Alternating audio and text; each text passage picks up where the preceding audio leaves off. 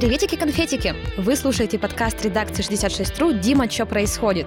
Сегодня у нас необычный выпуск. Мы поговорим о манси в Свердловской области. Этот эпизод основан на фильме и тексте спецкора шестьдесят шесть точка ру Дмитрия Антоненкова. Поэтому сразу дисклеймер. Эту историю вы можете также посмотреть в Ютубе или прочесть у нас на сайте. Но если вы фанат аудиоконтента, не переключайтесь. Этот выпуск точно для вас.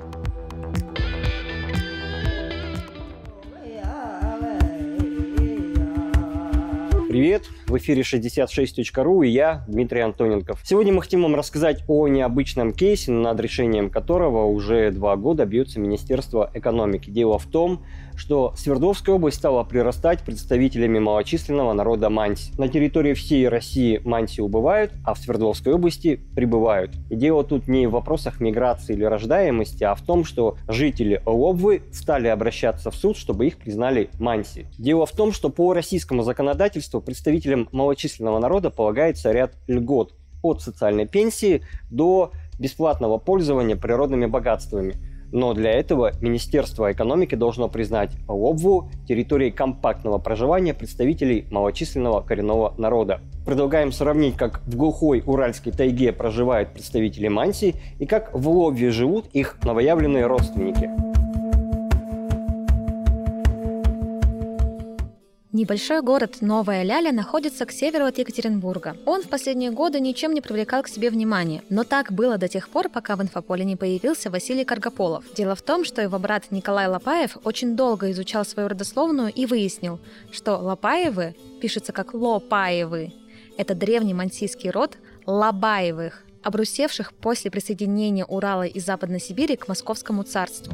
Я по природе-то всегда знал, что я вагул. Потому что мать меня с детства, моя мать вагулка коренная, урожденная Лопаева Евгения Александровна. Они всегда говорили, мы вагулы, вагулы. Мы учились в школе в советское время, мы думали, вагул – это прозвище.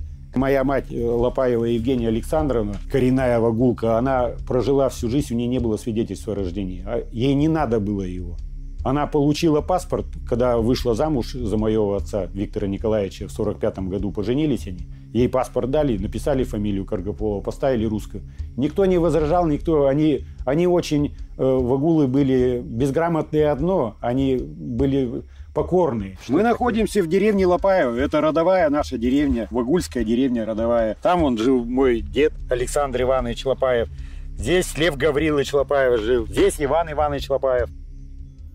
На основе данных, собранных братом, Василий Каргополов с примкнувшими к нему земляками стал реконструировать быт своих предков. Создал общину юрты Лопаевых, где плели рыболовные сети и рубили лодки-долбленки, вышивали мансийские костюмы и вырезали берестяные туеса. А потом обратился в суд за официальным признанием себя представителем народа манси. По закону, в случае с представителями народов Севера в суде необходимо подтвердить национальность родителей и факт того, что заявитель продолжает вести традиционный уклад. Когда вот это дело начал, все, я позвонил Татьяне Георгиевне Мерзляковой, туда дозвонился, у ней там заместитель есть, и они нам сказали, что мы приветствуем это, поднимайте свою родословную, все, развивайте это, но по месту жительства вам надо национальность доказать через суд. Я узнал, что для этого надо, какие документы надо, какие справки надо. И я начал собирать. Ну, попали в пандемию. И у нас это по полтора года продлилось у меня. Я полтора года вот это мыкался. То архив закрытый, то суды закрыты, то еще что-нибудь. Ну, я все-таки собрал все. У матери, у моей, у моей, как я говорил, свидетельства о рождении никогда не было и не сохранилось. В тридцатые годы в архиве Новолялинского района был пожар, видимо, какие-то метрики, может, и были, все уничтожено. А подавать за утерю документов на госорганы, это еще бы сколько продлилось. Хотя люди этим воспользуются. Я слышал, делают такое. Это не наша вина, что не сохранилось у вас пожар. Восстанавливайте. Вот на прадеда такая же справка взята тоже. Родители деревни Лопаева и Сашный вагул Михайла. Захаров, Лопаев, восприемники означенного вагула, родной брат Филипп и сестра Александра Захарова. Все вот это благодаря вот этому сохранившимся вот этим архивным бумагам, все вот это, у нас вот это все сохранилось. Я иду в суд, я показываю, что у меня прадед вагул, дед вагул, соответственно, мама вагулка. Свои мансийские корни Каргополов смог доказать только в апелляционной инстанции Свердловского областного суда. Так он стал первым свердловским нью-манси. Вслед за ним суды с требованием признать себя манси стали обращаться и другие новолялинцы. Теряются корни наших дедов и прадедов. Люди стали отходить от этого вообще, сейчас тяжело. Мы занялись этим, во-первых, для того, чтобы свою молодежь вернуть к истокам наших предков. Мы россияне, мы россияне, мы живем в России, мы за единую Россию. Мы не хотим ни отделения, мы ничего не хотим, мы не, не, не вернуть земли ни свои не хотим, ничего. Это все российское, все, но мы живем на территории своих предков. И закон нам, закон, восемьдесят второй федеральный закон, дает право пользоваться какими-то послаблениями для малых народов, к которым относимся мы. шестнадцать человек у нас через суд прошло на сегодняшний день. Судебные решения прошли все, шестнадцать человек, четверо детей. В общине у нас восемьдесят шесть человек, заявления написаны, не считая детей. Перепись была в том году, вот сейчас результаты подойдут. У нас где-то здесь у нас получится человек сто пять, я считал по моим подсчетам, манси. Национальность свою указали при переписи.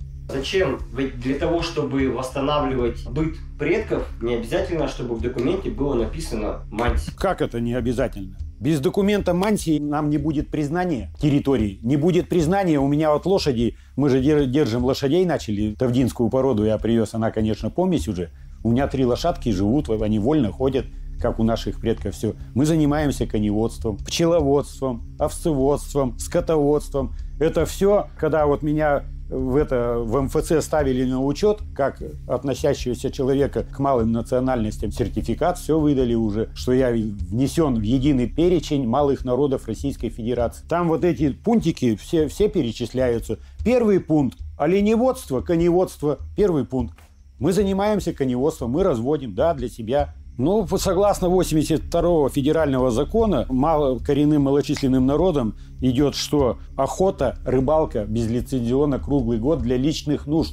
Вот лесопользование нам нужно, чтобы вот, вот эти вещи делать, чтобы научить детей и все. Нам надо спилить берез, нам дрова положено бесплатно, нам лес положено бесплатно. Мы можем сами себе построить, дом построить, баню построить. Мы все это умеем. Мы не можем за это платить все деньги. Если нам закон позволяет что-то иметь, охота, рыбалка, лесопользование, природопользование и социальная пенсия у малых народов, как она есть, пятьдесят пять. У нас круглая безработица.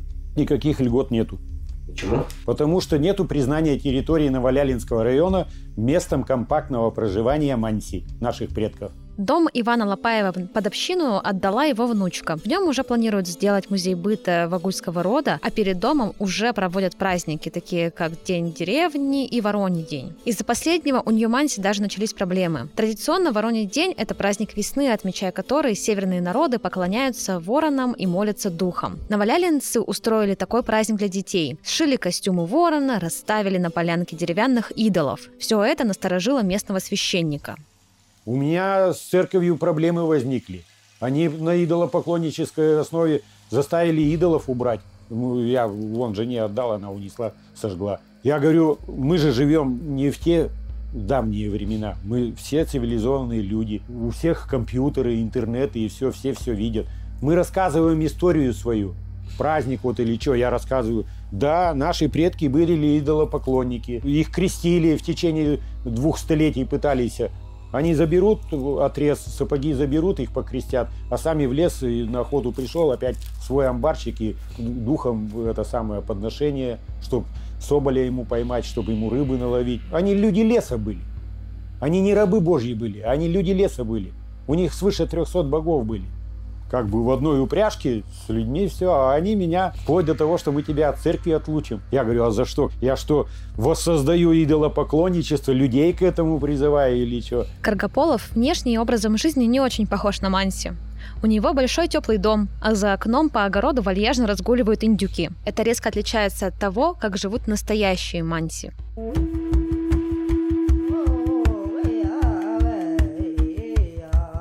Пока в Свердловской области только одна территория признана местом компактного проживания представителей малочисленного народа – Ивдельский район.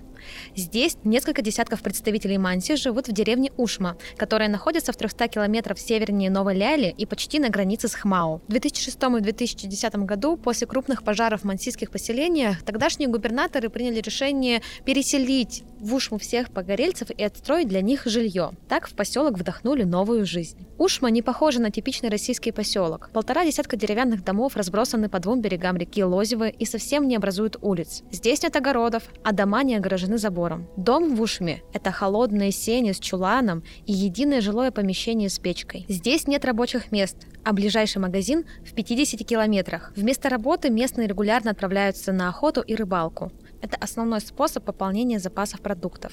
Поселок строили несколько лет, где-то с пятого по девятый, по-моему, год. Ну, к сожалению, построили не очень хорошо, потому что дома холодные, как-то так э, строили непрофессионально. В итоге дома холодные, надо их дополнительно утеплять. А у самих манси средств нет. Все равно это для лесных жителей большие деньги. Покупать какой-то там материал для утепления домов. Вот. Надо бы их маленько утеплить, конечно. Иначе зимой вообще невозможно жить. В декабре, январе, феврале бывает сорок-сорок пять градусов. Это обычное явление для наших мест. В этих избушках в такой мороз. Вроде весь день топишь печку, а утром вода в ведре может льдом покрыться. То есть представляете, да, какая температура? Здесь живет Валерий Анямов. Анямовы – это представители еще одного мансийского рода, традиционно живущего вдоль реки Лозьвы. Наша семья кочевала по всему Ивдельскому району в течение двадцатого века. А вообще раньше оленей много было у семьи, у нашей. У деда было восемьсот голов оленей. Потом раскулачили, когда советская власть пришла, и вот подкосили стадо сильно. Сейчас у лозьвинских манси нет ни одного оленя. В девяностые остатки некогда крупных стад задрали волки, а олени, которым повезло выжить, сами разбежались. Тогда свердловские манси перестали кочевать и осели на берегах Лозьвы. Так Анямовы оказались в стороне от цивилизации и, законсервировавшись в своей таежной резервации, сохранили куда больше от уклада своих предков. С оружием здесь ловко управляются как мужчины, так и женщины. Соседка Валерия, старейшина Ушмы, хоть и перестала ходить на охоту, но до сих пор хранит свое ружье. На кого охотились? На, на соболей, белку, хорей, лося тоже добывал. У меня уже муж давно умер, лет пятнадцать. Наверное. Что, вот с ним на охоту и ходите? Раньше ходила, все, еду добывала, все. Сейчас уже плохо стало. Патроны сюда застревают. А это какой, тридцать второй калибр? тридцать второй, ага. В километрах в пятнадцати от Ушмы находится самый северный поселок Свердловской области – Тресколье. После пожара в две тысячи десятом году от деревушки осталась пара жилых домов и хозпостройки. В одной из изб живет Александра Анямова, мать Валерия. Она отказалась переезжать в Ушму и, несмотря на свой солидный возраст, остается в опустевшей деревне. Нож матери. Он самодельный? Самодельный, да. Вот она им рукодельничает, мастерит вот этим ножом. Шкуры обдирает. Этот нож делал мой отец, а ручка досталась по наследству от прадеда. Она очень долго хранится, вот, и не портится. Больше ста лет по-любому. За домом Александры стоит мансийский лабаз. Постройка, похожая на домик Бабы-Яги. Сейчас в нем хранятся припасы, а раньше он считался священным. Ну вот это святой амбар. Раньше в нем держали идолов. Я уже не застал, ну так по рассказам стариков, что-то типа икон у русских, ну только по- по-своему, по-нашему. Доставали их по особо торжественным случаям, а заходить в него мог хозяин вот этого лабаза. А сейчас вообще есть какие-то идолы? Вот манси хранят у себя в домах, может, еще где-то? Сейчас нет, не осталось уже ничего.